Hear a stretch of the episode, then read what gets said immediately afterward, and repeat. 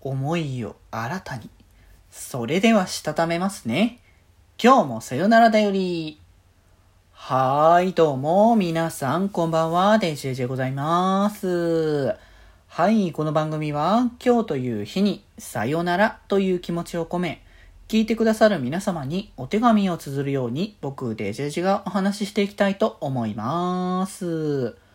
はーい。ということでですね。えー、まあ今日はまあね、えー月曜日なので、ラブライブスーパースターのね、感想の日ということで、今回ラストですかね、とりあえずは。というところで、まあ、ラブライブスーパースターの最終回第12話のお話っていうことにね、なりますけれども、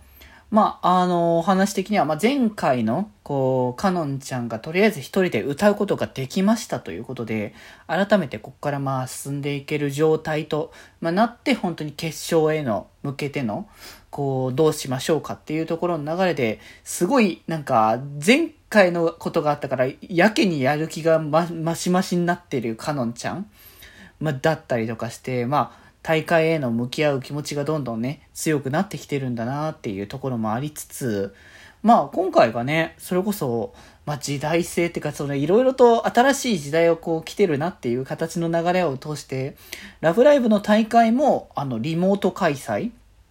という仕組みで、まあクリスマスの日にリモートで開催して、えー配信でどんどん、あの、メンバーをどんどんチームを変えていく、えー切り替えていくっていう仕組みっていうので、ああ、なるほどね。そういう仕組みかというのは、まあなんか時代性にも合ってて、無観客とかその方向性もなんか妥当なのかなって感じはしましたよね、なんか。で、まあそこのとりあえず向き合い方をどんどんね、前へ前へと進めていく段階で、まあ、こう、やっぱ、かのんちゃんが、やっぱりもともと歌が歌えなくなって、で、それがまあ歌えるようになってっていう流れがこのラブライブ、ラブライブスーパースターのディエラのね、まあ流れではあったっていうところで、だから、あの、今回それこそね、サニパがね、急に遊びに来るというまたね、ありましたけれども、そんな出てきたサニパから絶対負けないっていうことを言われたけれども、逆に、かのんちゃん的に、その勝ちに対しての気持ちが湧いてきてないというか、その、なぜ勝たなきゃいけないみたいなところがわからないっていう。まあ今までが現状こう、歌えなかったところから歌えるようになって、で、やっぱ歌自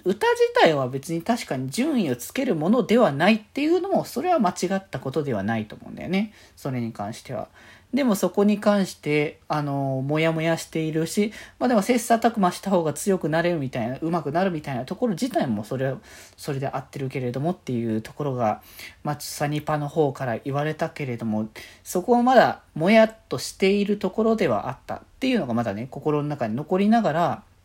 まあでもね、あの、大会に向けて進んでいくために、まあ会場、会場もだから今回リモートだから自分たちで決めなきゃいけないっていうところで、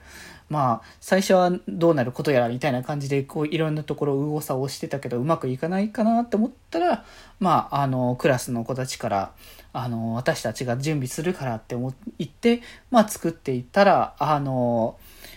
ね、町の人たちからこうご好意でねあのこの会場を使うことが夜だけだったら使ってもいいですよって言ってもらえて、まあ、そこはなんか地域の協力やっぱ「ラブライブ!」というものの存在自体のでかさっていうところが、まあ、すごくね現れているのかなっていうところでしたけど、まあ、そこでねあの今回の冬のね素敵な楽曲をね今回あの新曲としてね披露して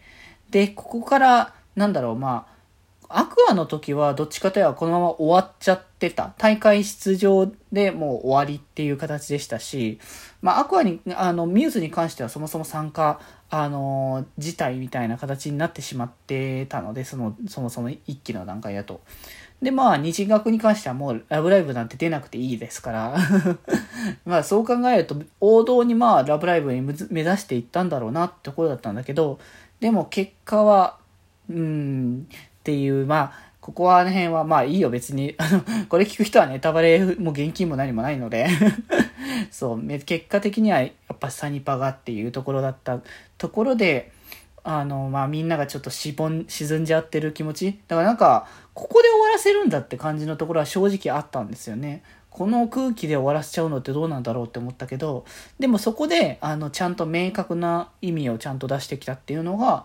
やっぱ、あのー、さっきの負けていいみたいな感じのところの気持ちが、やっぱ周りのところもみんなの気持ちも自分の気持ちも含めて悔しいという気持ちがちゃんと芽生えることができたからこそ、次こそはちゃんと優勝することっていうね、のを目指せるっていう意味だと全然待ってるだろうし、まだまだ1年生これからどんどん伸びていくっていうタイミングではあるからこそ、まあ、リエルがね、どのようにこの先、まあ、成長していくのか、まあ、自分自身の気持ちだよね。それこそ、あの、廃校的な内容はもう基本的にはなくなったってことだからこそ、自分の気持ちで目指すっていう方向にね、進んでいけるっていうところで、まあ、本当にこの先どうなってくるかっていうところもね、今後楽しみな部分ではありつつですけれども、まあ、ひとまず、まあ、第一期としてはここまでのお話ということで、まあ次回の、あの、今後のね、まあリエラの活躍はどんな風になるか、ぜひとも皆様ね、楽しみにしていただければと思います。いやでもワンクールね、あの、楽しんでまったり、あの、見ることができたなっていう印象だったので、またね、細かい話は別のところでもね、しようかなと思いますので、ぜひぜひその時にはまた、えー、聞いていただければと思います。はい。ということで今日はこんなところで、それではまた明日。バイバーイ。